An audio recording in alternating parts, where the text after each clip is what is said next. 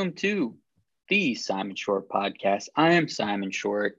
We've done a lot of sports so far this month, as we should. I mean, that's why we are all here, obviously, but it's time to break some things up because there's a lot happening in fandom and nerd culture and pop culture. Um, we're going to do that for a couple weeks here over the next little bit. So, hope everybody is ready to enjoy and decompress from all the sports that are happening for a little while no one else to do that with other than our pal Muhammad Mehdi. Muhammad, what is going on, man? Nothing much, man. I'm excited. I just watched uh, Werewolf by by Night uh, earlier today. Uh, I I said the name right, right? You did. You got it. Yep. There you it's go. been a very long day, so I was like, was that it? I'm pretty sure it was. We're very Um, invested. So, so yeah, I'm, I'm I'm ready to go. I was just watching a cat documentary a little while ago, like 20 minutes ago. So, um, real prime for tonight. Did you say a cat documentary? Yeah, it's on Netflix. It was on my algorithm, so Of course it was. of course. Of course it was. Um, man, you are just gonna just get me way off tracks already. I need to now find this cat document. Of course, it's not going to be anywhere in my algorithm. Oh, can you? It's uh, it's called Inside the Mind of a Cat. It's actually pretty interesting. I'm sure Our cats were tuned in too because they saw the Here. other cats. Here it is. Here it is. In this warm spirited documentary, scientists, historians, and experts explain the many abilities of cats and the relationships between feline and human. Pretty good. Uh, anyway, so we are here today. We're going to talk uh, MCU today, as we normally do. We'll get into some non non MCU stuff uh, here later in the month, early next month, but a lot happening in the MCU. So we're going to start with this happened, I think, three weeks ago now. It's been um, the Deadpool 3 trailer dropped. We obviously got some very, very exciting news. If you've been living under a rock or you're just not really a big Marvel head and yet you come to listen to this podcast anyways, first off, I appreciate you. Second of all, um, Wolverine's just back. Hugh, Hugh Jackman is just back. He's it, not only reprising the role of Wolverine, but he's going to be in the MCU. Um, obviously, something that fans like us have been really pining for for uh, 20 years, basically, since the X Men movies were, were coming about, and then Disney uh, acquired Marvel, and then we got all these Marvel movies, the MCU, uh, a match made in heaven, something that we're really, really excited for.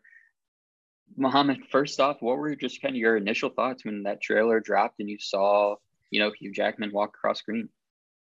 So I will preface by saying I I kind of got it spoiled. Like it was all over the Twitter timeline where it was like Hugh Jackman, Hugh Jackman. So I was Oh. like, okay. So I saw the trailer and then I saw it was two minutes and I like kind of tuned out for like the first minute. I had to go back and rewatch it, but like honestly, I was like I wasn't paying attention because I was like, where's Hugh Jackman? where's Hugh Jackman?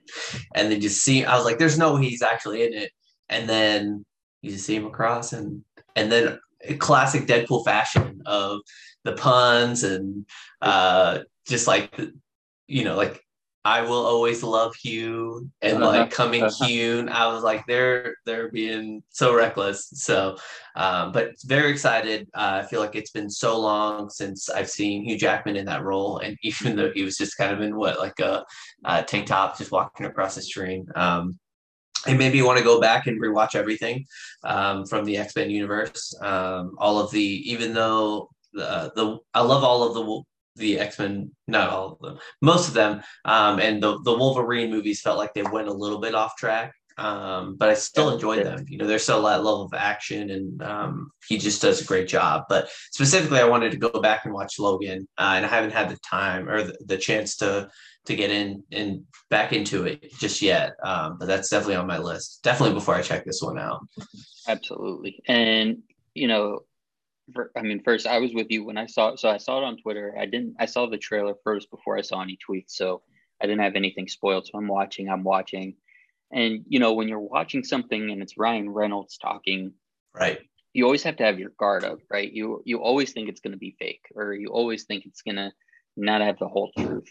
And then, you know, Hugh Jackman walks across screen. I'm just like, oh, okay, haha, they're being funny. You know, everybody knows that those guys are buds, and you know, it's been a running joke to get these guys together in a in an MCU movie of this fashion.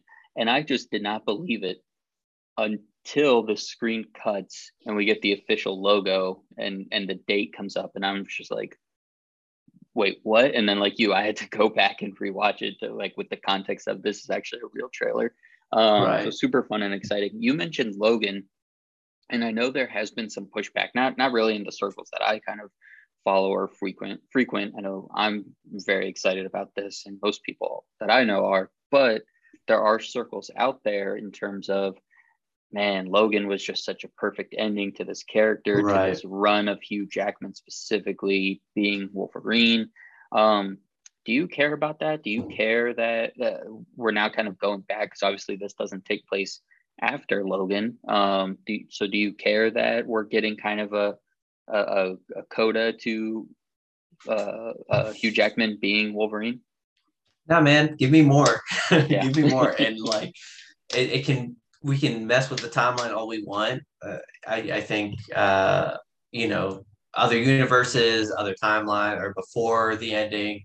Um, I think that the ending is still like won't be affected, right? Like like my image or the my reaction and how fondly I remember watching that movie isn't going to change. But um, just having Hugh Jackman back in in the role, back in my life as uh, as uh, Wolverine. Just it feels really special. So um, and and you know you never know if he's gonna put this back on again. We we never thought he would. So having him at least one more time, I think I think that's what gets me excited.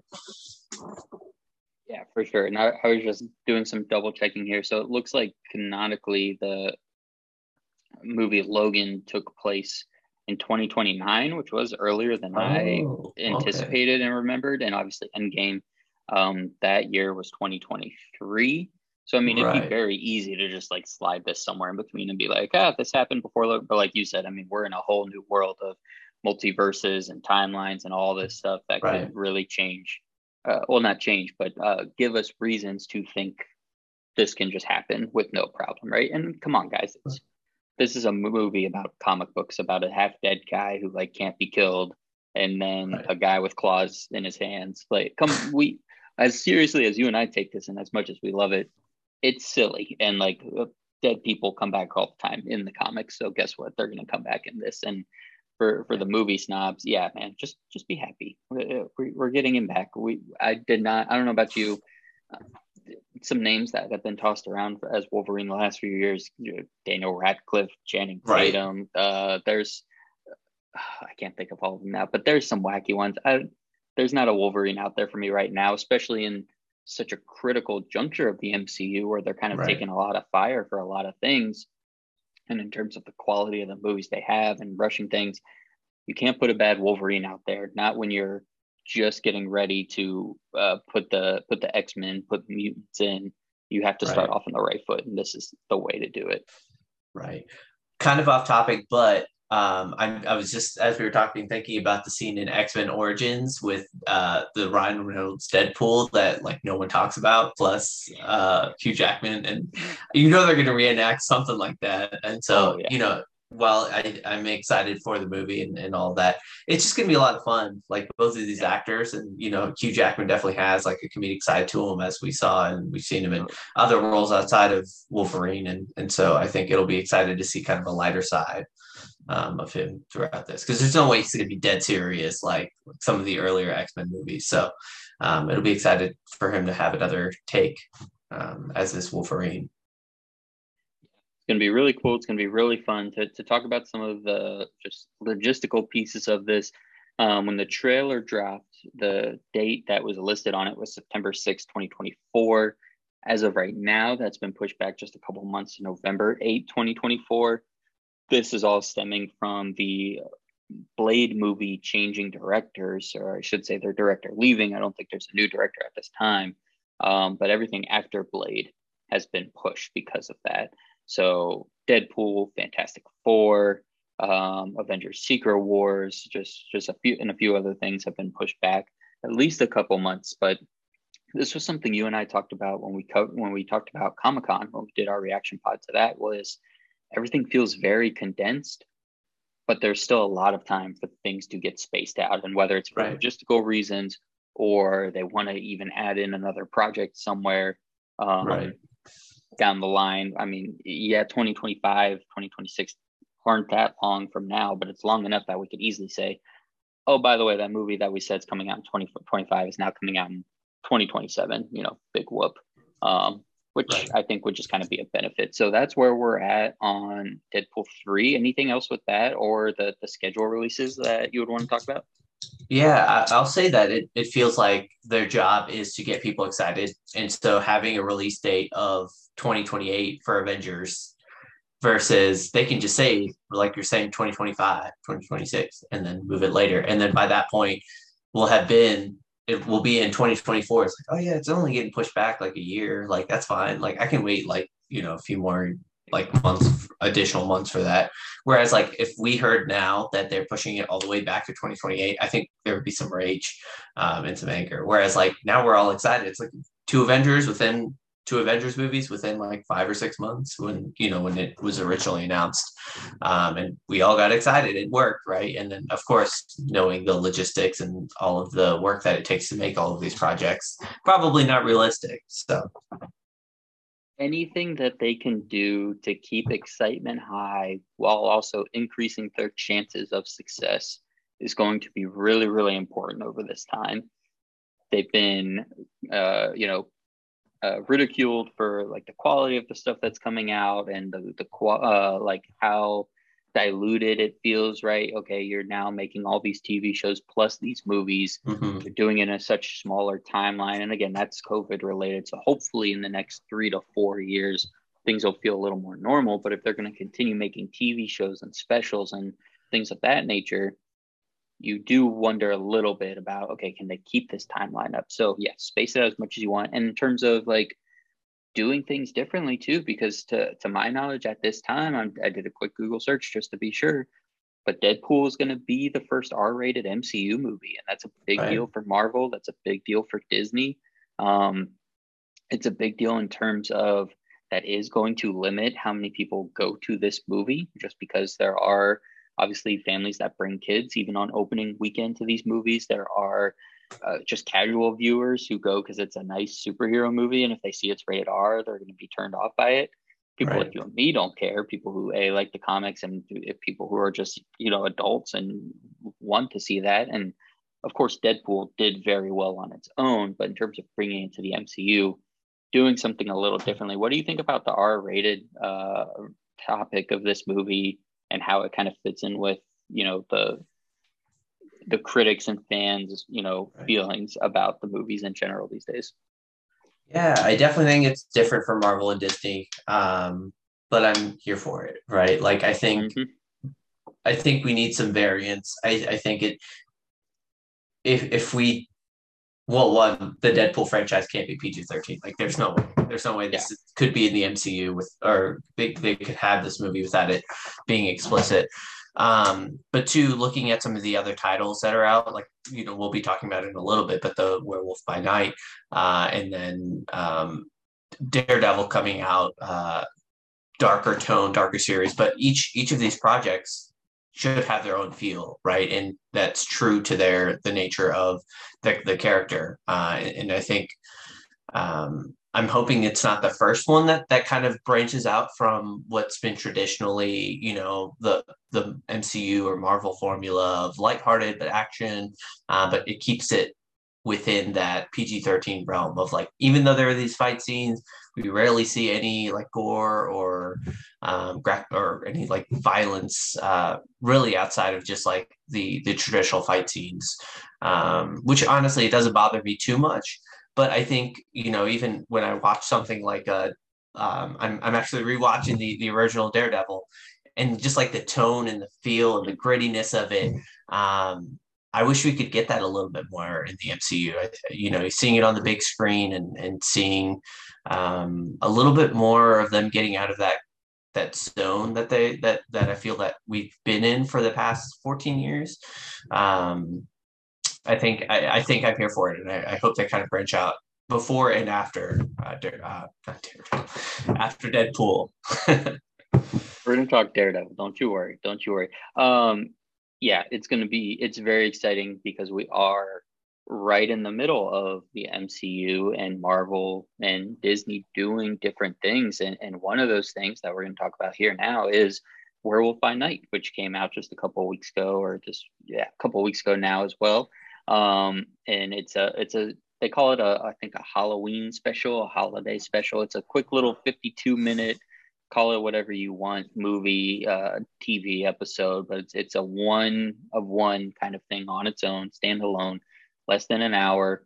Um, it's it's actually an old story. I think there's a comic related. There might even be an old version of this out there, but um, it, it's set in the like 30s, 40s, very uh, horror film esque. It's black and white. It has a real like almost um, uh, like a, a dinner theater uh, murder mystery kind of feel to it, right? So like if you've ever watched any of the like live action versions of like Clue or anything like that, where it's like all these people show up to this place and then like one by one somebody dies, yada yada it's very much in that kind of realm. So it's a lot of fun. Um, it, it, just to go through some of the basics, directed by Michael Giacchino, starring Gael Garcia Bernal, Laura Laura Donnelly, Harriet Sansom Harris. Um, just a quick little taste of, of something different, and, and it shows kind of okay, can we be moving into this Marvel horror, something with a little more violence, not too violent. I mean, right. this was only rated like TV 14. But when the opening credits started to roll and it even uh, started to show stuff, I was like, wait a second, I didn't look. How how intense is this about to be? Like, what? What? I probably should have paid attention to this so I knew the tone going in, but it had that like kind of creepy crawly feel that you don't expect from Marvel um, and just really a lot of fun. And, and you're like you you said this, but you're in and out quick. You get a very different story, but it has that same like Marvel excitement to it. It starts with the opening comic book sound going across and, and all the images that we know with a little twist on it. So talk about what you like about Werewolf by Night. And again, um, for anybody listening, we are giving away a little bit of what's going on in these shows. Uh, so for the most pretty much completely. So if you don't want to be spoiled, go watch it and then come back for the conversation. Yeah, uh, I'll start with a fun fact. Uh, Michael Giacchino is the composer for the Batman and uh, Spider-Man: mm. No Way Home. So uh, when when I go. saw this, his name across, I was like, oh, that's pretty cool uh, to see him kind of in, in a different realm. Because uh, those two, first of all, those two soundtracks are great. Um, but uh, yeah, no, I, I really enjoyed it. Uh, I, again, as you were talking, just seeing the the different uh, intro credits that we you know we see and it being a little bit more haunted. Uh, love the black and white. I really felt like uh, I, I don't watch many of these, but like a '60s horror movie, you know, the black and mm-hmm. white, and mm-hmm.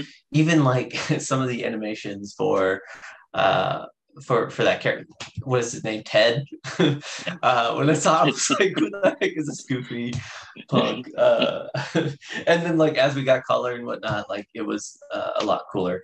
Um, but you know, it just had that very traditional, old school horror movie feel. Um, like you saw the, um, I guess, the father figure or the leader uh, coming out of the casket and like this low it felt like a low budget but you knew it was a high like a medium to high budget.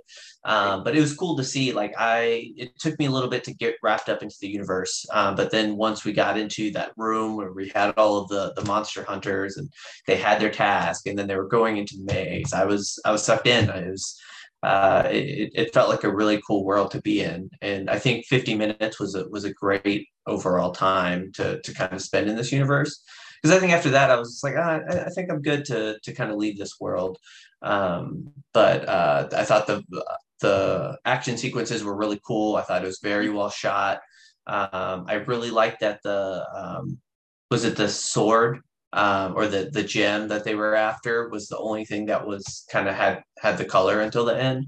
Yep. Um, little things like that. I, I, thought it was just very well um, very well executed. Um, and then, like you said, it was like violent, but it wasn't like my man's arm was off, but there was really no blood or anything. It was, but uh, but I like them moving in that direction, you know. Uh, so so yeah, I, I really enjoyed it. I hope they make some more content like this. That's just like you know, it's not a whole ten episode series. It's just like one off, fifty minute you can just watch it in an afternoon or Sunday morning type of show.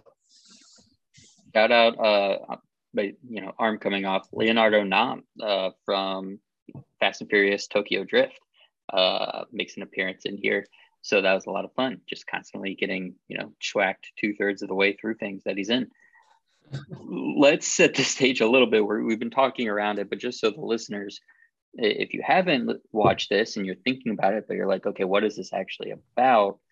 You open up on one by one, these characters are coming into this mansion. Basically, they're all monster hunters. They're kind of t- talking about how how many kills they have. They're talking about like some of the stuff they do, what weapons they use. So they're monster hunters. So think people that are chasing werewolves and vampires and zombies and blah blah blah blah blah all that stuff. Um, they're brought there by this main monster hunter, this guy that uh, hires them out basically uh, for one last hunt to decide who's going to take his place as he's just passed. His uh, wife is kind of the one talking them through what's going to be happening. Um, we have a mystery character kind of come in and, you know, is uh, someone that not everybody seems to really know, but kind of know. You have the daughter of this now dead leader come in and she has, uh, she wants a claim to it as well, even though she's not one of them. Um, and they all have to basically hunt this monster uh, for the right to become basically the leader of this group. So uh, also adds in that like almost a cabal feel, almost a like secret society feel as well. You don't get the really intermixing a lot. Like you don't get the backstory of everybody, but you do get fun little action interactions between them while you have these action scenes and while you have them trying to move through this plot. Um, so yeah, really just fun. And, and, you know, the idea of not having to be committed to something either weekly for two to three months to know what's going on, not have to know what happened uh, two or three shows ago or two or three movies ago in order to fully enjoy this. Um, not having to set aside, yeah, three hours to either go see this in a theater or at home to see watch this. Um, just very easy to pop on, watch, enjoy, and then yeah, move on from. Because one thing you and I aren't going to be talking about is what will Werewolf by Night two look like? What will it look like when these right. characters join uh, in the next Avengers movie? We don't have to worry about all that, and I think that's right. something that is going to alleviate the pressure for the MCU if they can kind of you know pop that into the balloon basically and say, okay, we can have some stuff over here that's going to get people off our backs, where we can just make good products and people can just put, put it on and enjoy rather than feel like they're in this Marvel machine, which there definitely is. And we're, you know, admitting to that, which we'll talk about when we talk about She Hulk. But we also can do these other things, and we know that. And, and now we're starting to. So between Deadpool, between Werewolf by Night, the the uh, TV shows, doing TV shows now, the different tones of the TV shows, uh, I think we're definitely seeing them branch out into just a whole bunch of things. That's really, I think, going to not only uh, business wise expand how you know what people enjoy and pick and choose to watch, but also just the the quality of everything, and that uh, alleviates the pressure is the phrase I keep coming back to. I think it's just going to help a lot of things for them. Right. I will say I was looking at the end credits. I was like, is there a second one or does this I did, connect? I did fast forward through. I did fast forward through. Even if it's just like a fun little scene at the end. I mean, it's still again, it's it, exactly like it's still the MCU, right? You still get that right. feel and that excitement, which is the good thing. You don't want it to feel like this isn't a Marvel product because if they start doing that, then it's like, uh, what are we? Are you guys good at this anymore? Like, do you know? Like, it, yeah, right. we still very much as much as we're saying it's nice that it's different, yeah, definitely fast forward it through the credits and, and look for any kind of hint at anything else for sure. Um, so yeah, go check out Werewolf by Night. Uh, it's yeah. going to be what Thursday when you guys listen to this, or sometime over the weekend. Pop it on for an hour before you go to bed. Uh, I promise. It, like I said, it's TV fourteen. You won't have nightmares. Don't worry.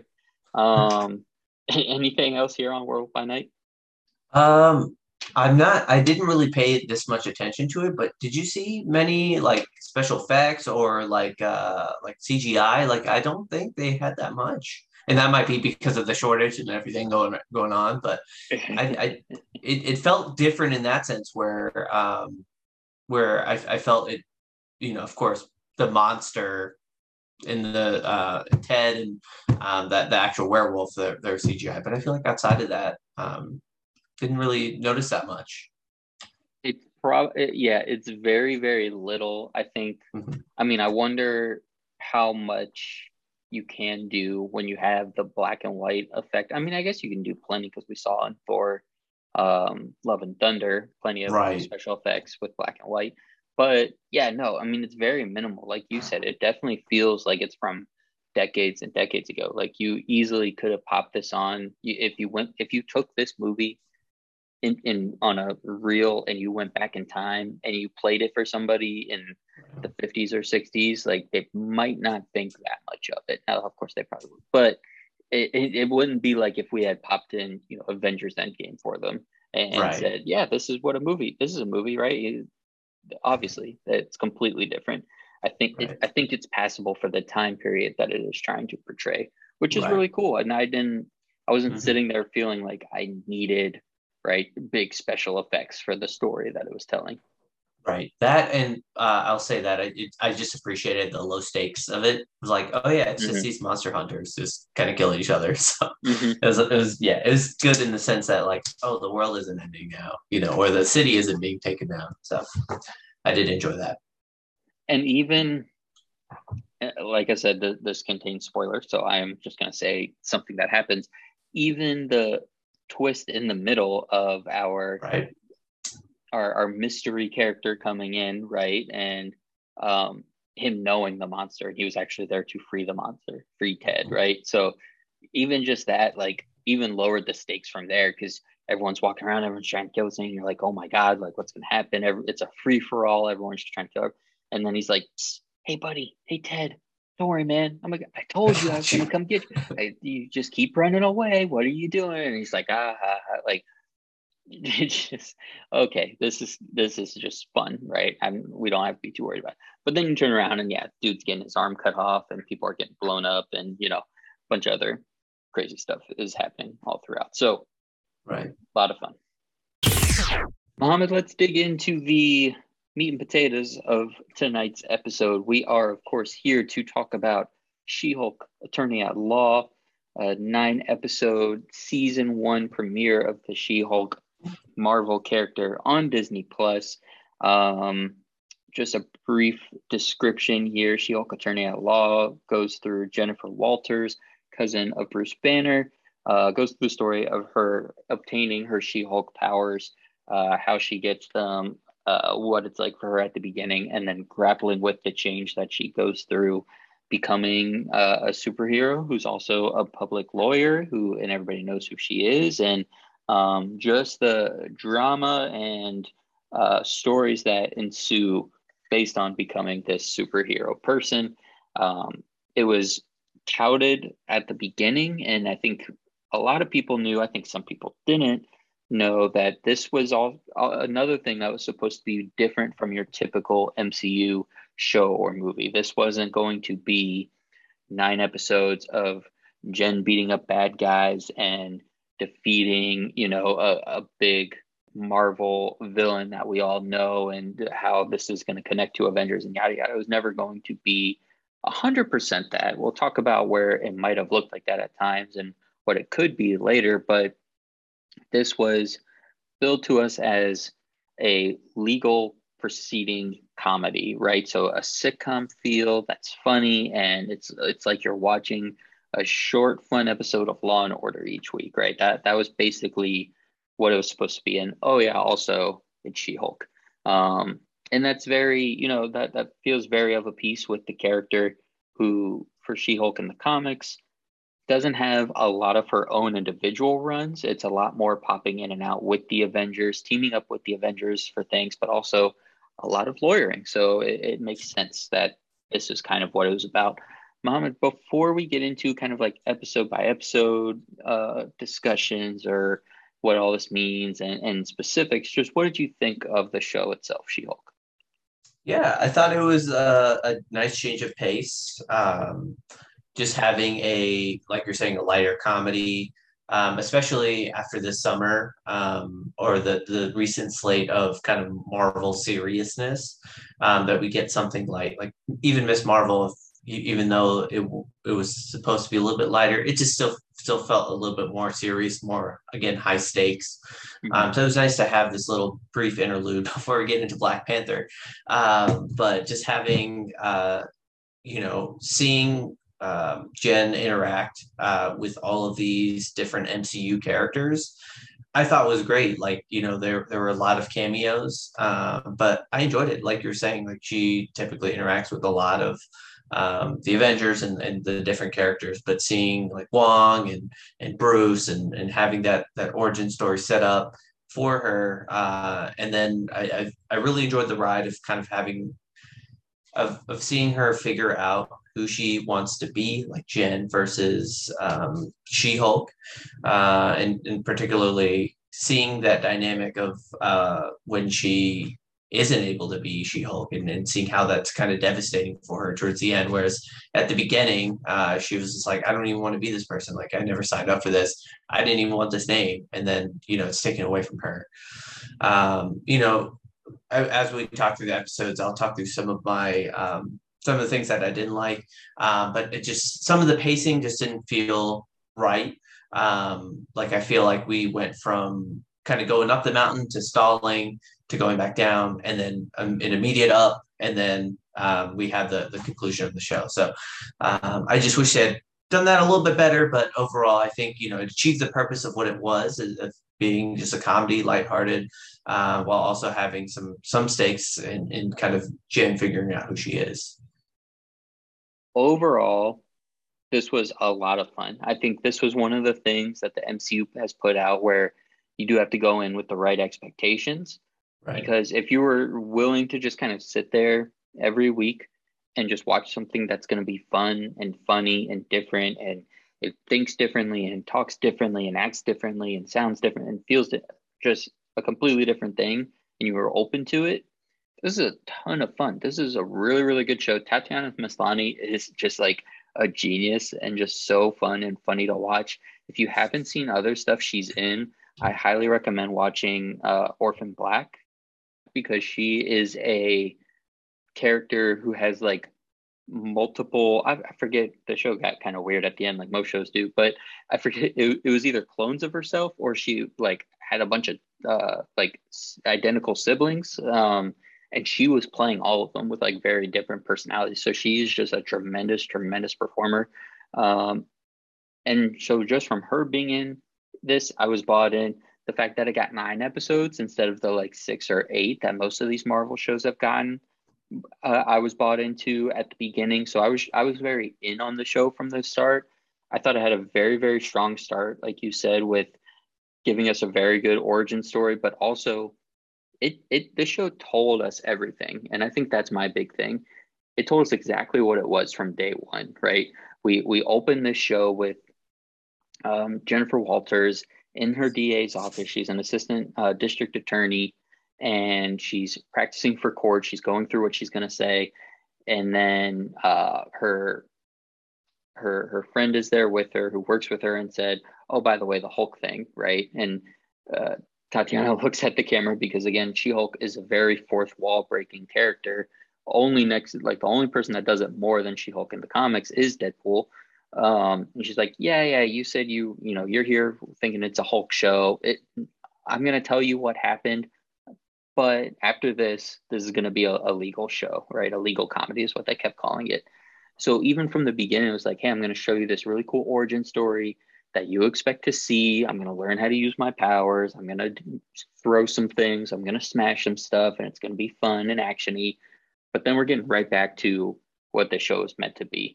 Um, so I really appreciated that, getting kind of both ends of that right at the beginning. And then we had what, like four or five episodes before we really did anything that felt like superhero right? It was all about Jen learning how to be Jen and She Hulk. And that's also a piece with the comics. But we had the first, I'd say maybe the first three episodes where she was like nope, I'm not going to do this. I'm not going to, like you said, she was rejecting the name. She was rejecting everything. I'm just a lawyer who happens to have these powers. Uh, Jen can turn into She Hulk and back into, into Jen at will. It's not like Bruce, where it's um, Bruce and then he gets mad and is the Hulk and then becomes Smart Hulk. She just does it on her own. She can control it.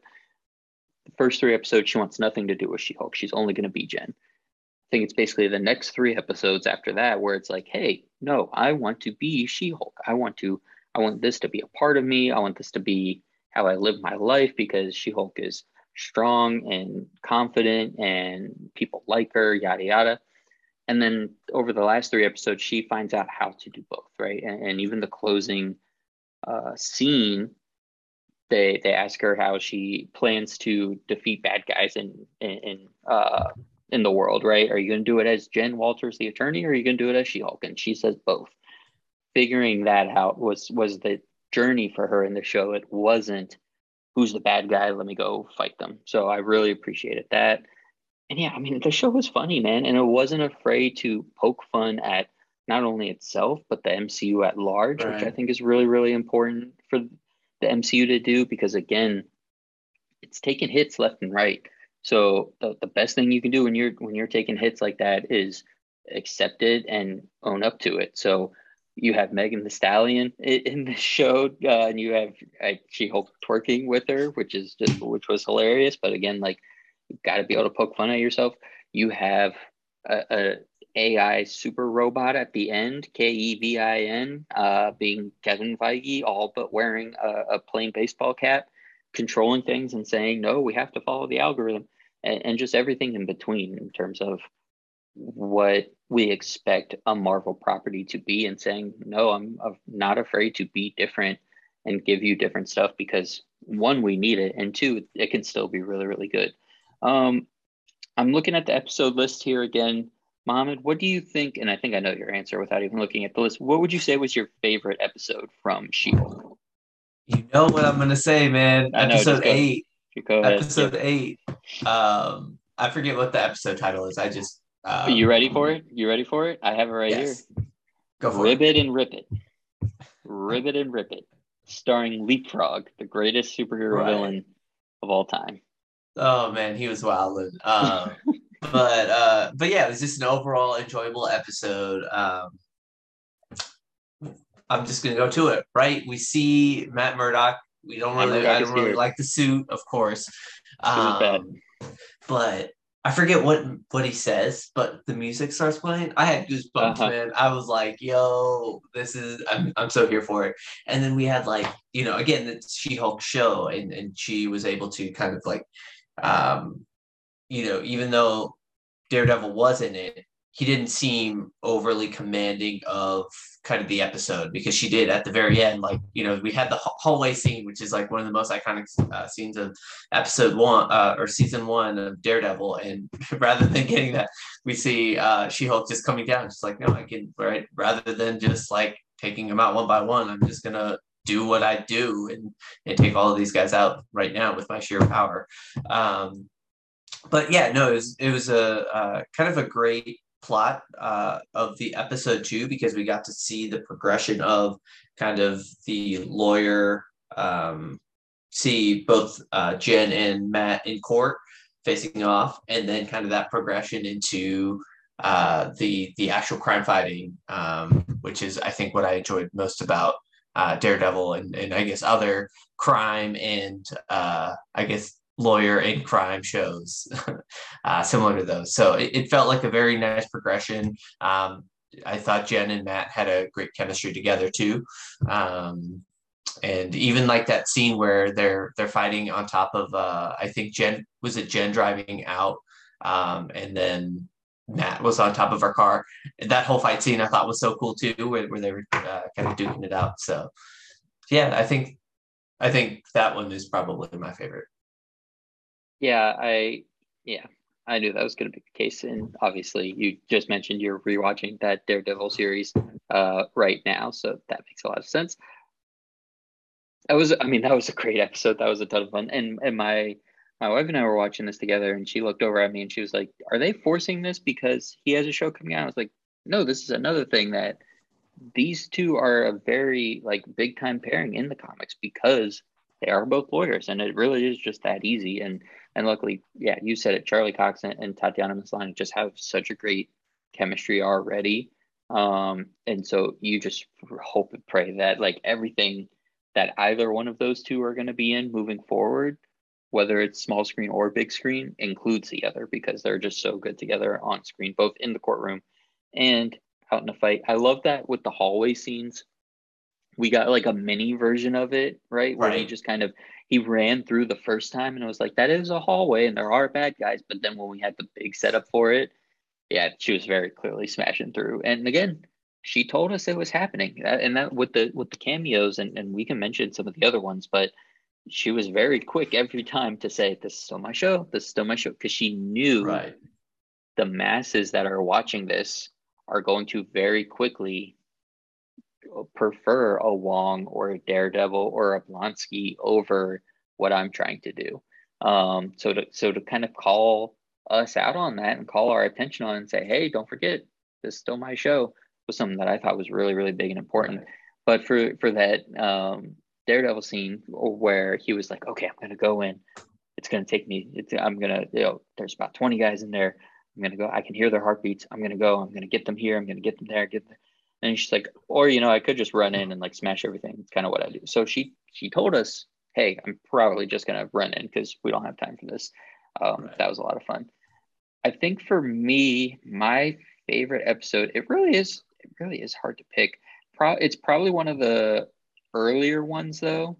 Although I did love the retreat. The retreat was funny. You kept yeah, oh waiting oh for gosh, the retreat to go bad though. Right. And it just it it's a wholesome this is something, one. Right. It's just it's just good. I, I think probably the um the people versus Emil Blonsky uh-huh. was my favorite because I could that's where you could really feel she could handle the cameos that were coming with it. Right. Because Blonsky was one that we knew was in this the whole time. We knew uh, and, and of course the the theories were just kind of off the wall, right? Okay, is he the big bad? Is he going to lead them to the big? Right. Blonsky, which was in the Incredible Hulk movie, which you and I talked about when we did our uh, Marvel movie ranking spot a few weeks ago. Um, are we going to get the leader who was also hinted at in that movie? Okay, and then and then if the leader's in, then who else is in? And blah. And we were getting all this stuff, and Blonsky just rolled in and was like, "Nah, man, I'm chill." And Jen was in charge of that still the whole time. So you mentioned it with Matt Murdock, where no matter what he did, she was able to kind of one up him and, and take the spotlight back. She set the stage for that very early on in the show. And I think once once for me, because even, you know, I'm I've made this whole point of like you had to know what the show was about early on. You know, the first two episodes you do still wonder, but then to see Blonsky show up so early and right. then her just completely steal the spotlight from from him, that was when I knew, okay, no, the this show knows what it's about. The show knows what direction to take it. So I think that was my favorite. Um, we have sure it wasn't for uh, Megan Thee Stallion twerking at the end. It might people were also... hating on that, and I was just I like, let let people have fun. Like again, man, comic comic books are weird, man. Comic books are silly. They're goofy. Let it be fun. The fact that somebody from the non comics pop culture Right. Wants to come now, of course, Disney probably dropped the bag, and, and that's a big reason she was there. But apparently, she was like really into this. Like, she heard that they were like uh-huh. looking for somebody, and she like wanted to do it, and she like took it seriously. I heard it like it was a big deal, and she would like to keep doing stuff. So like, the right. more we can cross these these cultures together is is just better because we're gonna get stuff that leans more this way and includes more people, and that's what that's what this world's supposed to be about. So yeah, man, I'm into it because my, I mean, my sister watched, came and watched this with us. She was like, oh, I wasn't really that into it. She watches a, a lot of the Marvel stuff, but not everything.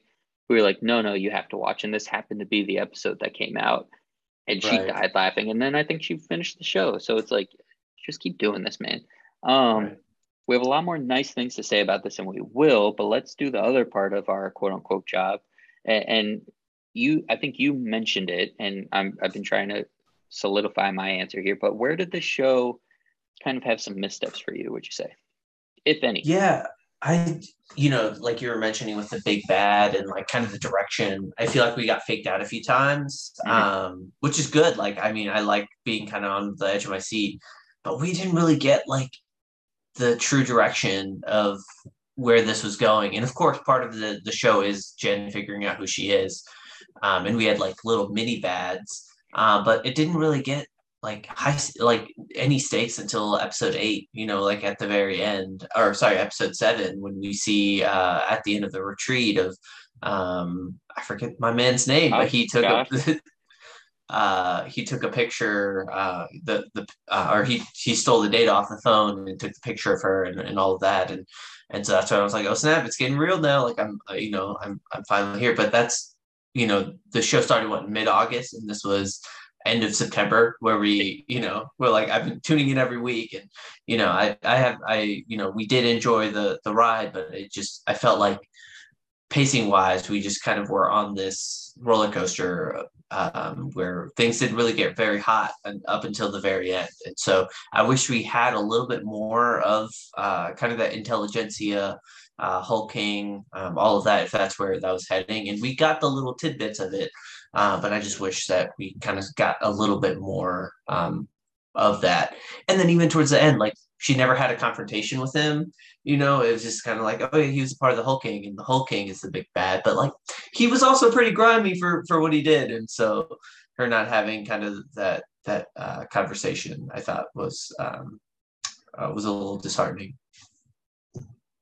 It it was a weird way to go about it. And so here here's where i landed because again i took i took the last episode as an extremely informative episode for almost like almost like the show's manifesto. Like what were we trying to do in the previous eight episodes? We're going to tell you here in this ninth episode.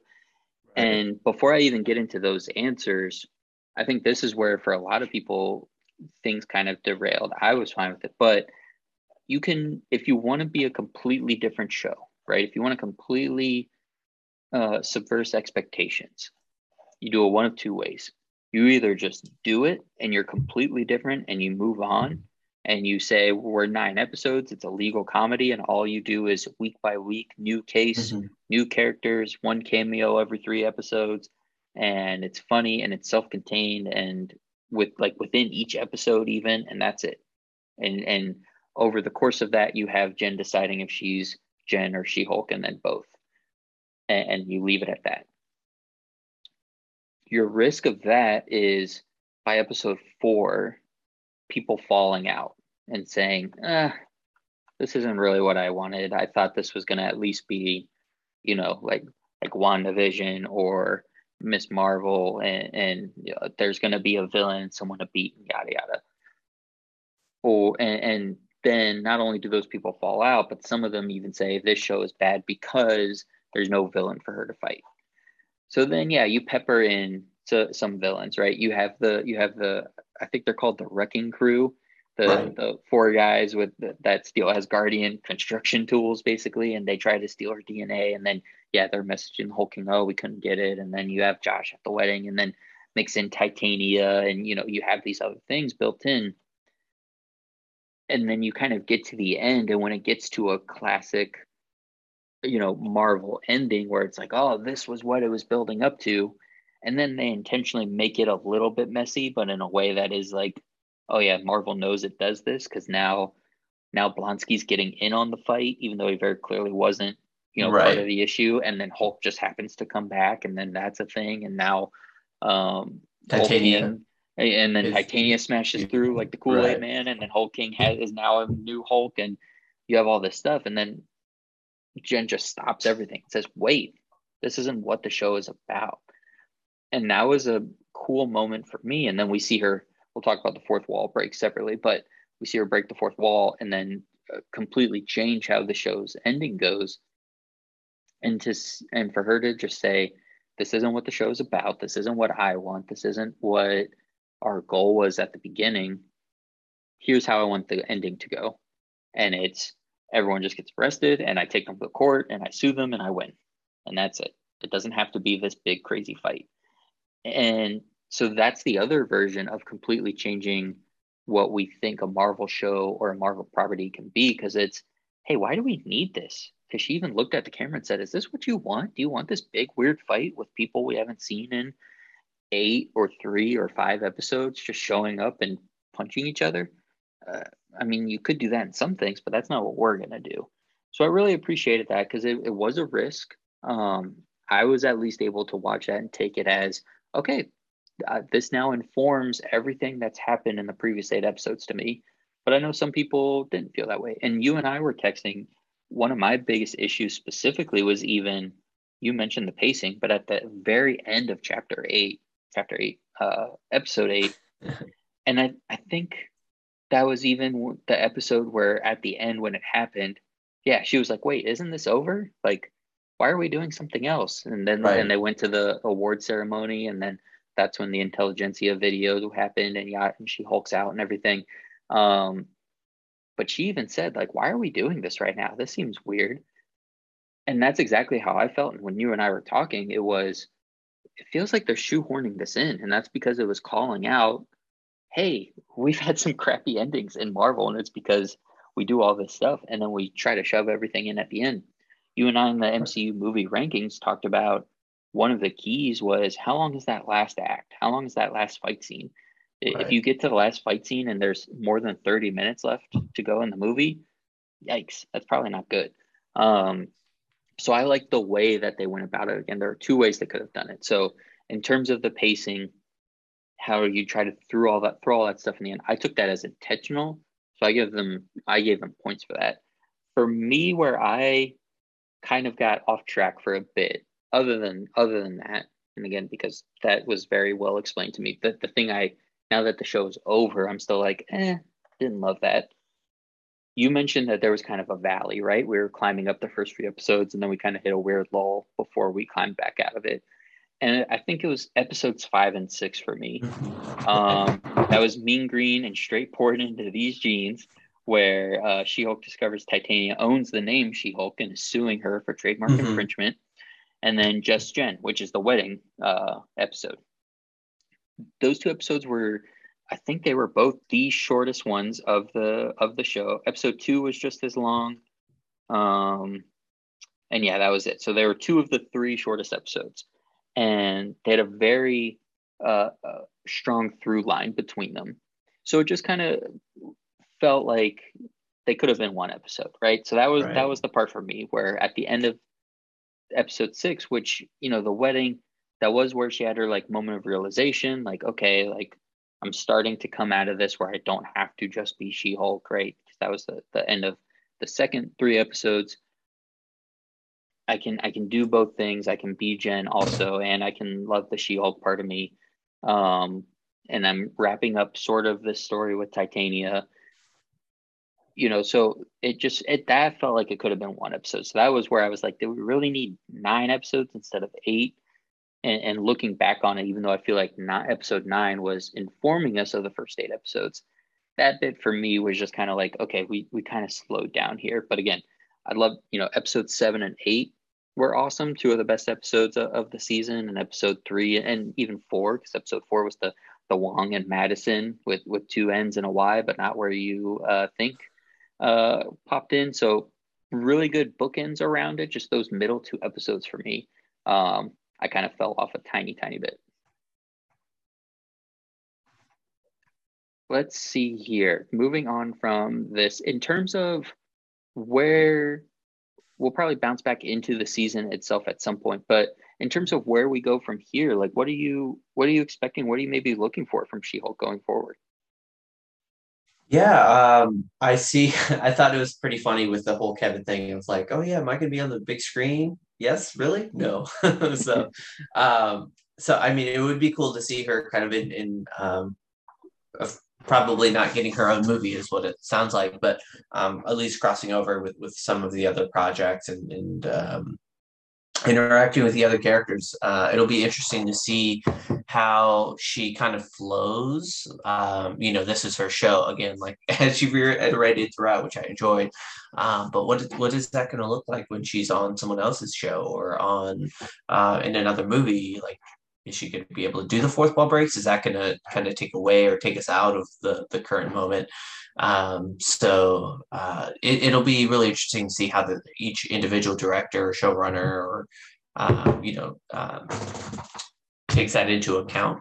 Um, but I am interested to see how her kind of personality and chemistry uh, is with the other um, main characters of, of the MCU.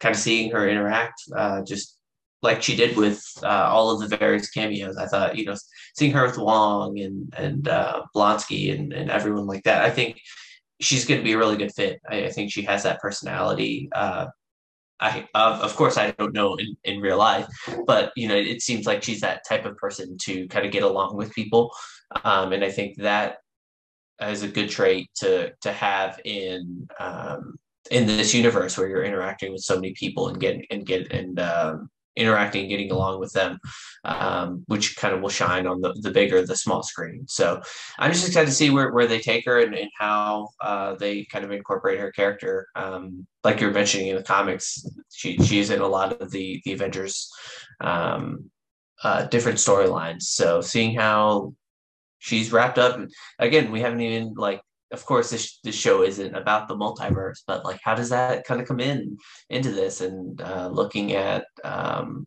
thinking about like what's the possibility of another she-hulk coming in and who else would play her and, and all of that and, and seeing that that whole thing would be be very entertaining to watch, and I'd love to see it. So um, I know this is just the origin story, just a start, but it'll be very interesting to see the kind of the larger events of the MCU and and how she reacts to those larger stakes. Whereas you know this was relatively a uh, self-contained story, um, and seeing how that kind of how her dynamic kind of uh, translates to the other stories.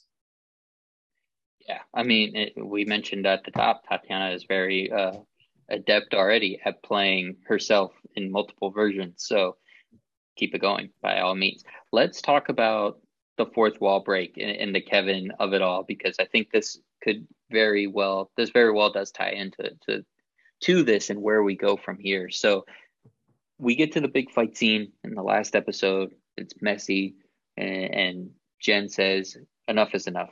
She stops what she's doing. She pauses everything she says, We're not doing this. She pulls down the screen. We get the She Hulk logo.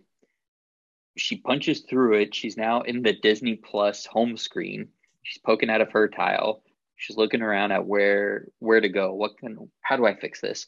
She finds the is it the like behind the scenes or like how Marvel is made? Right. Assembled. Like, oh, that one. Yeah, yeah. Mm-hmm. Marvel assembled. Yeah, MCU assembled. Avengers assembled. Something like that. And she's like, okay, that'll work. She breaks in there. She's now walking around the Marvel campus she goes uh, first she's in the writers room. Jessica gao who directed this is in there and she's talking to them about really this is the ending you guys want to do? Oh cool someone steals my blood to get my powers like that's never been done before. Um, the writers kind of agree with her but are also sticking up for themselves and then she's like i want to talk to who's in charge and they're like you will not talk to kevin. I will kill you for before you get to talk to kevin. So this almost like cult following of kevin feige they kind of call out and make fun of which is really funny um, I know you're a closed captioning person. Uh, so did so I'm assuming you noticed that Kevin was right. immediately sp- uh, uh, what is it called? An acronym? I don't know. K E V I N had the periods between all of them. Mm-hmm. Sorry, anybody that's connected to my English or language background. But so you know something weird and, and funny is gonna I kind of was hoping Feige would be in there and he would be like an android or something, but you know, I guess Agents of Shield is still too closely related, so they didn't want to do any of that. Um, she uh, uh, Jen then goes and finds this Kevin and, and, is now asking questions about, hey, how is all this stuff made? How did this get decided? Who picked this? Why can't I pick it? We got a lot of fun Easter eggs in there. You mentioned it uh, when we were talking about Werewolf by Night, but it talks about the VF, VFX team uh, and, and, the issues related to what they're going through and what they're um, complaining about Marvel about. So basically, that all the jobs are too rushed, there's too much to do. Marvel wants everything on a dime, the way they want it, when they want it. Um, I don't think all of those complaints really came out before this episode was written, so it's a little awkward, but also just really funny that they're like, "Oh, hey, can you change back to Jen, but do it off screen?" Because the VFX team they they're already done with this project; they've moved on. Um, so that's how they uh, got Jen back to herself from She Hulk in this scene. Jen then calls out like, "What's with all the daddy issues that all these all these characters have? Like, what are we doing here? Let's change up basically the type of character that we star our shows around." Um, then she asks if we're gonna get the X Men, and, and Kevin's kind of like, "All right, just simmer down." So basically, telling the audience, uh, "Yeah, we'll we'll get there, but don't worry about it." She then, uh, when she's asking questions about like her making decisions, Kevin does say, "You can do that next season." And Jen has the moment where she goes, "I get another season." Kevin was like, "Yeah." She was like, "All right, cool." So that was us getting, I think, confirmation that there's going to be right. a She-Hulk season two, um, which is really fun. She did also, like you said, she asked about uh, some. He mentioned something about the big screen. She was like, "Ooh, me," and he was like, "Yeah, no." But Mark Ruffalo was on the red carpet for for one of these movies, or maybe it was even the premiere of this, um, where he said there's not going to be an Avengers movie without her. And we know Mark Ruffalo spills the beans on things, so maybe that was just you're not going to have a movie on your own, but yeah, can we get you in with the Avengers, which would be pretty right. cool, um, and make a lot of sense. But I think at least getting a season two of her, getting her probably in the Daredevil show where there's 18 episodes in this first season uh, she's bound to be in a couple of those. Um, is going to be pretty great. And then when she says she wants Daredevil to drop back in, uh, and he literally falls from the sky in the final scene uh, to to join at the end and go to the family cookout, family barbecue was definitely a and stay fit. with them for a week and just hang out for yeah. We just started like hooking up, but you know definitely stay here for a week with me. Um, fun stuff. So what did you think about a fourth wall break this huge where she's literally on the Disney home screen? I mean, I thought there was something wrong. I thought my show got my internet went out or something weird happened. Right. Um, and she's so blatantly talking to us, but talking to Kevin about how Marvel stuff is made. What did you think about, you know, because we we got a lot of the side conversations with the camera, and that's pretty easy and, and simple to work through and watch. But this was very different. What did you think about a, a fourth wall break this big? Yeah. So I texted you. I initially didn't like it. It just uh-huh. felt a little bit extra and i think part of it is just like she was just being a little extra and now i see like i see the value in her being extra. Um and and so i like seeing her talk to the writers and and and kind of go through and talk to kevin uh, you know it was a lot of just poking fun at the whole marvel machine and and so um like you're mentioning i think they have to at this point um have that conversation. It's just like we we it's kind of like validating the fan base. Like we, we see, we, we see you, we hear you, um, and, and we'll, we'll try to be better starting with this show. Um, cause it, yeah, th- there's no way the show could have ended in a big fight. And that's like, that's the end. Um, although I will say some people would enjoy that, you know, the, that like oh, yeah, absolutely. group. Yep. Um, but I think what bothered me probably the most is the, the ending. And I know that she chose the ending and like you know, uh, like that's why things are the way they are. Um, but just like kind of like the logical consistencies of it. Uh, of course, it's it's her world, but uh, like like she's just allowed to be She Hulk again. You know, um, like no one. You know, even though she like sued them or you know like worked it out legally, people still saw her rampaging, you know, and like they still had this image of her. Um, and then yeah, the whole Matt Murdock flying out of the sky I thought was was was pretty funny. And and then Hulk coming in with his son who looked like Shrek. There's so many memes. I don't know if you've seen those. I thought were I thought that was pretty funny. Um, and you know, while that was a last minute addition, um, and it felt a little bit like kind of rushed in, um, I thought it, you know, I thought it was a cool way to kind of set up the next, you know, World War Hulk and and and kind of that without having to explain it too much. So, um, but yeah, I think overall I, am feeling pretty good about it, and I hope kind of they they do this more um, of just kind of breaking the traditional like this is how we're going to do it. This is how it's been for 14 years so let's kind of continue this. So um, I, I, enjoyed them doing something different and branching out and even though it was a little too a little bit extra for, for my taste uh, i thought uh, it, it, was a great way for them to address kind of the, the things that have been going wrong. Well yeah. I almost think that because they hit it so hard in this season maybe season two can just be the legal comedy where it's like okay mm-hmm obviously you've seen season one if you're watching this season two you know what the deal is I can just be what this show is meant to be, and then with with still some of the fourth wall breaking. But I that's what I'm thinking. I'm thinking that our attention has been uh, correctly put in place in terms of what this show is, and, and we can move on from there. Yeah, just the whole. I mean, I I just liked it. I enjoyed the fourth wall break. I thought it was a lot of fun. I thought it was very. I mean it answered all of my questions. Like I said, coming out of episode eight, then even as we were moving all through episode nine, I'm wondering what exactly is happening, where exactly we're going. And then for it to so blatantly say, like, this is stupid and, and your question itself, it was just, uh, I thought really, really well done and really, really smart of them to do. And then the way they did it just felt very true to the character when this whole the whole point of them doing this at the end was let's get back to Jen, let's get back to She-Hulk, let's get back to what the character and show are really about. And it felt like a very She-Hulk way to do it. So just that nod to that that part of the character.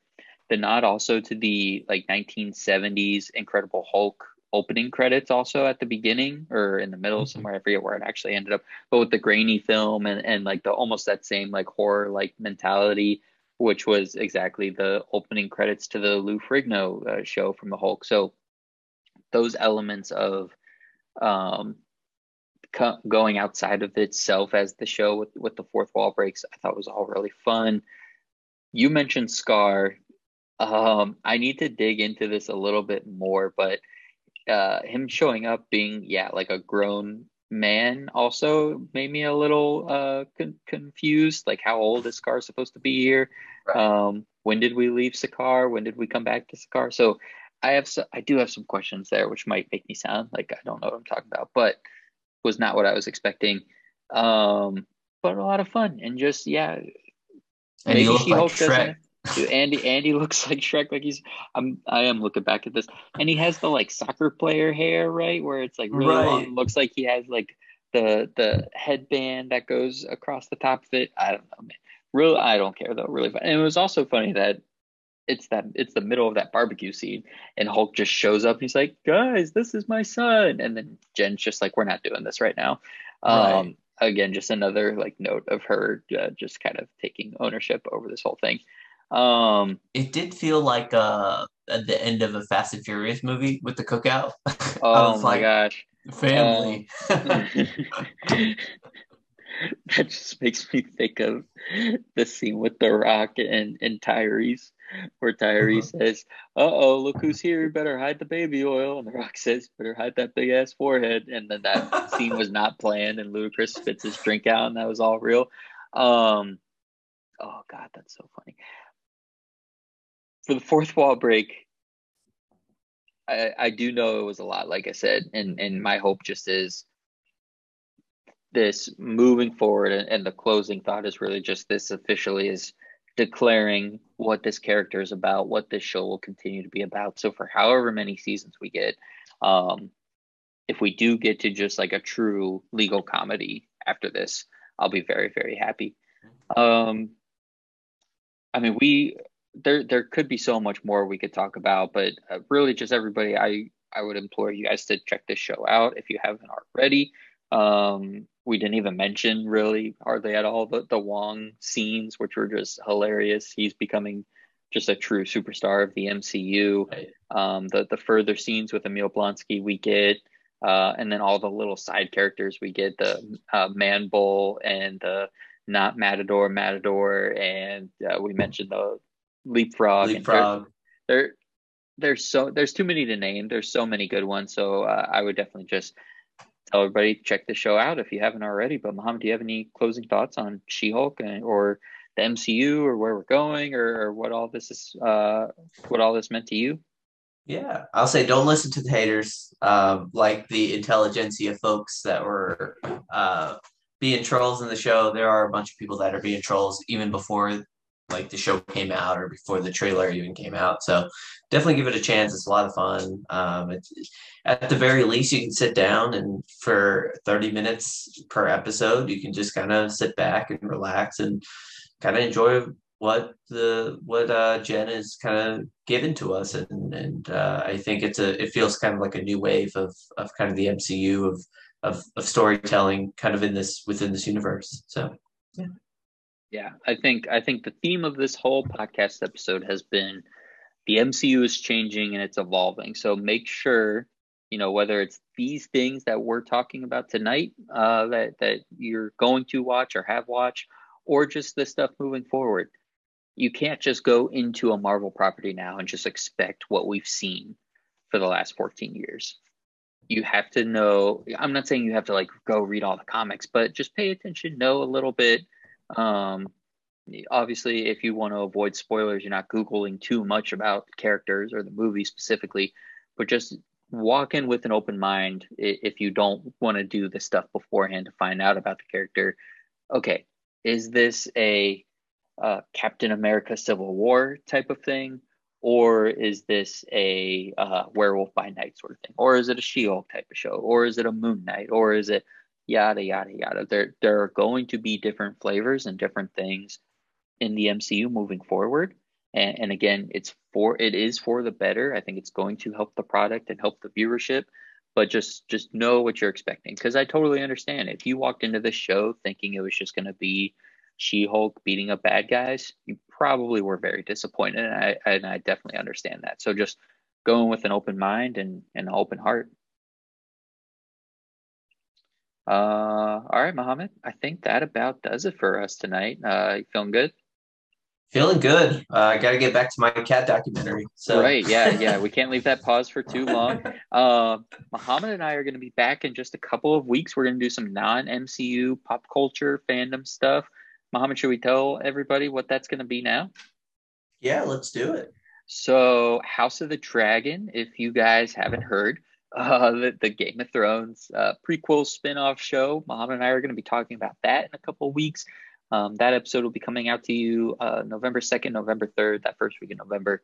Um, we are also going to talk about maybe some Better Call Saul action, which I'll hopefully have season six wrapped up. I just watched uh, episode three, season six today, so we're moving right along. Muhammad's very excited that I just told him so that. So Um, very, just uh, so great, and we're going to be talking some news about. We, we we won't share it right now because we'll wait for this one but a cult show that Muhammad and I are very big fans of that's been gone a while had made some announcements recently, and we'll be talking about that in a couple weeks. So be on the lookout. Stay tuned, everybody. Muhammad, thank you so much for being here, man. Appreciate you. Yeah, for sure. And everybody, thank you to you for being here as well. Make sure you subscribe to the show wherever you get your podcasts. Uh, you'll see it in your feed every Thursday if you do but you can uh, please like, subscribe, rate, review, all the good stuff with the pod. Uh, we appreciate it. We'll be back to you next week. So uh, have fun and be safe out there, everybody.